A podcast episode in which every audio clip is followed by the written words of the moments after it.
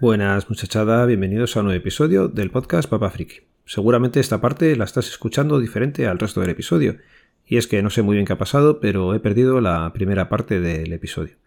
Así que estoy en edición, me he dado cuenta y antes de publicarlo, pues os dejo aquí un pequeño, una pequeña introducción para deciros eso, que ha habido un problemilla y el audio que vais a continuar ahora es lo que se ha rescatado de la parte que tenía que haber salido bien. Venga, lo siento y os cuento que... Y en la localidad donde residimos pues es festivo, así que se hace un poco extraña. Tiene lunes y martes fiesta, miércoles y jueves termina en el colegio y empiezan las vacaciones, así que toca cambio de sistema de gestión de tiempo con los peques y a ver qué tal se los da este año. Los últimos años ha ido bastante bien, han estado haciendo unos campamentos urbanos y luego pues hemos cogido vacaciones y nos hemos ido con ellos a la playa. En principio este año toca hacer algo similar. Veremos cómo se va todo. Como los peques ya digo hoy no tienen clase, pues he cogido un día libre y estoy yo aquí hoy con ellos. Es bastante pronto, ya sabéis que me gusta levantarme pronto. ¿Y qué he estado haciendo con la fresca? Pues planchar.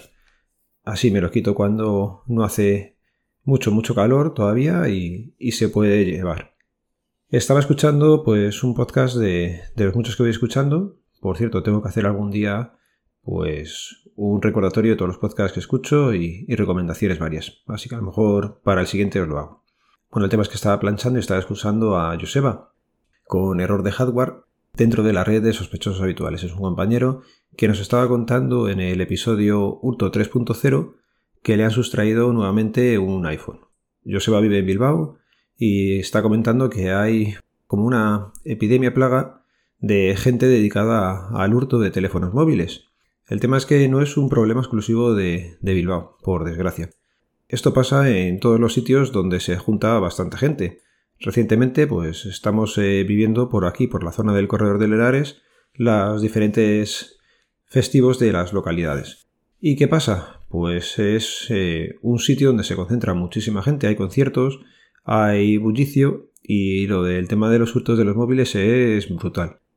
Todo el mundo pensábamos que ya con el tema del email que se queda bloqueado, pues como que no había tantos hurtos. Pero al revés, parece que todavía ahora hay más. ¿Y por qué también? Pues por lo que he ido viendo, mucha chavalilla joven, chavalillo joven, pero sobre todo chavalillas, tienen teléfonos de, de alta gama y iPhones del 12 para arriba es bastante habitual tenerlo. ¿Qué pasa? Que suelen llevar unos bolsillos muy pequeños para unos móviles tan grandes, con lo cual más de la mitad, dos tercios del móvil están asomando. Imaginaros eso en un sitio donde hay muchísima gente, donde hay roces y, empujones a la hora de pasar entre la gente, pues es súper fácil que en una de estas, esta gente que se dedica al hurto de móvil, pues se lo lleve. Como lógicamente hacen, recordar que para vosotros tendréis vuestro trabajo, pues ellos tienen el suyo y ellos se dedican al hurto de móviles pues tienen una infraestructura, una red bastante bien montada. Uno lo quita, se lo pasa normalmente a una chavala, a otro chaval que está por allí y entre la multitud desaparecen de forma rauda. No, no les pillas. Total.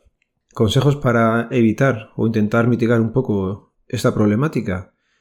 Hombre, lo primero sería no meterte en zonas donde hay mucha masificación de gente, pero yo creo que esto ya es problema mío. No me veréis en un sitio donde hay mucha, mucha gente, no sé por qué, de unos años ya a esta parte intento evitarlo continuamente. Pero bueno, si vas a la fiesta, vas a divertirte, lo más recomendable sería no llevar esos móviles en lugares que, que se pueda salir fácilmente. Esto es los bolsillos traseros. No sé por qué, o sea, es fácil, es cómodo, pero los, los móviles, las carteras deberían de estar en los bolsillos delanteros. Hace muchísimos, muchísimos años yo era de los que llevaba el, la cartera en el pantalón trasero, normalmente en el bolsillo derecho. ¿Qué pasa? Tenía hasta los pantalones la marca de la cartera. Pero llegó un momento en que me explicaron, y así lo vi muy fácilmente, que en la parte delantera es mucho más complicado que te roben la cartera, móvil o lo que sea. En la parte de atrás he visto pantalones eh, rajados con una cuchilla y haber sacado la cartera sin que la persona se diera cuenta. Es súper curioso. Pero bueno, me voy dispersando. El tema es eh, pensar que esta gente se dedica a, trabajar, con lo cual es su trabajo, tú estás allí a divertirte. En el caso de Joseba suele ser cuando va al colegio en estas actividades extraescolares. Lo que buscan es eso, a la persona que está un poco distraída. Comentaba Joseba, que también era lo que quería comentar y se me despistaba la cosa, el tema de ponerte un, un cordoncillo con el móvil al cuello.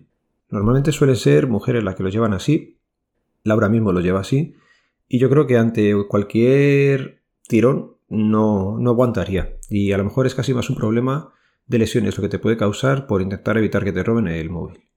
Es un fastidio que te lo roben, pero peor es que te hagan alguna lesión permanente. Un tirón de esos. Ellos no van a mirar, ellos pegan el tirón si hace falta y te puede lesionar y yo creo que no merece la pena. Es mejor intentar llevarlo, ya digo, pues en, en los bolsillos delanteros y ahí es donde el tamaño de los móviles pues no ayuda, pero es el sitio ideal para evitar tanto hurto. Bueno, temas que os quería contar, pues nos vino el otro día a hacerse el pasaporte una chica con un DNI expedido en otra oficina. Le pedí que me diera una foto actual porque la que le tenía en el DNI no valía, por la fecha no mire más. Y al pedirle la foto, pues me saca una foto que le estaba tapando completamente una ceja. No me acuerdo si la derecha o la izquierda. Es irrelevante. El tema es que se fue a hacerse la fotografía y ya salió de la oficina, pues, cagándose en todo prácticamente. De estas veces que vas por lo bajín y ahí, porque, bueno, lo típico, de que te asienta mal que te hagan la foto y tampoco entendimos muy bien por qué, pero bueno, como es el pan nuestro de cada día, tampoco le damos mayor importancia. Cuando volvió no me tocó a mí, le tocó a una compañera y la mujer seguía, pues eso, maldiciendo que porque tenía que hacerse una foto, si la foto que tenía en el DNI eh, salía bastante mal y ahora que porque tuviera la ceja cortada le estábamos diciendo que tenía que hacerse una foto cuando tal. Me acerqué por allí, pues como la habías atendido de primeras, pues ayudar también un poco a la compañera, a explicarle que oye, que la foto que te hemos pedido es porque la que traías te estaba tapando las cejas. No hay que darle más vueltas, no cumple los requisitos y te hemos pedido que hagas una foto nueva que sí los cumpla. Bueno, pues hablando ya con la mujer, eh, nos comentaba que en la foto que tenía en el DNI había salido con la cara distorsionada. Me acerqué también allí, lo estuvimos viendo y es verdad, la foto que llevaba en su DNI, que ya digo, había sido expedido en otra oficina, tenía la cara, tú te pones a escanear una cosa y si mueves el papel, pues va a seguir escaneando, pero va a quedar como distorsionado un poco la, lo que estaba grabando en ese momento o lo que estaba escaneando. Pues así es lo que tenía esta mujer en su DNI el escáner se debió de mover o debió hacer un escaneado mal y el compañero que le atendió pues no tuvo otra cosa mejor que decirle que eso estaba bien. Y le entregó el carnet así a la, a la ciudadana. Problema, no has hecho bien tu trabajo y la ciudadana le estás mintiendo, le has dicho que eso estaba bien hecho, cuando todo el mundo sabe que eso no está bien hecho.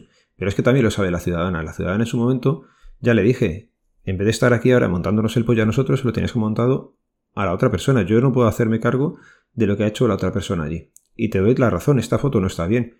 El otro de allí le debió decir que sí y tiró para adelante.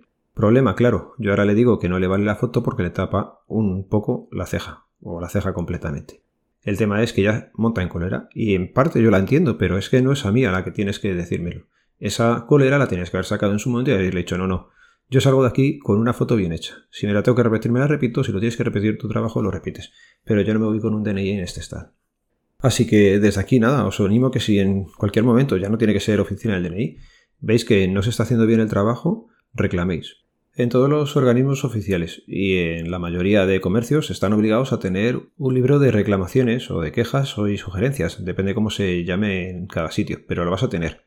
Hay veces que te van a ofrecer, por ejemplo, en los comercios, las hojas internas de consumo de ellos. Esas no valen para mucho. Es mejor hacerlas eh, en una reclamación oficial, que también están obligados por ley a tenerlas. Organismos oficiales, la mayoría, si no todos, tienen un libro oficial, que es el nuestro, pero que es el oficial, o sea, no es como el de una empresa privada que tiene para ellos poder funcionar, ¿vale? Y nada, lo dicho, animaros y, poner reclamaciones que, que no pasa nada. Vas a perder un poco de tiempo, pero si lo que estabas reclamando es normal, se te hará caso. Lo voy a ir dejando por aquí. Os recuerdo que este podcast pertenece a la red de sospechosos habituales, que podéis seguirnos a través del feed feedpress.me barra sospechosos habituales y por último recomendaros que escuchéis el último episodio de Sumando Podcast que hicimos con Rubén. Parece que le estamos exprimiendo todo lo que podemos y se vino a hablarnos con Poli y con Pablo de pues de bastantes cosas. Lo único que al final solamente pude estar en la primera parte de la, de la grabación se puso leire mala, me tocó salir con ella al hospital y tengo pendiente, aunque lo he editado yo, escuchar toda la parte final. Así que nada, Si eso lo escuchamos juntos. Venga, ya, ya sabéis cómo termina esto. Un saludo. Nos vemos, nos leemos, nos escuchamos. Adiós.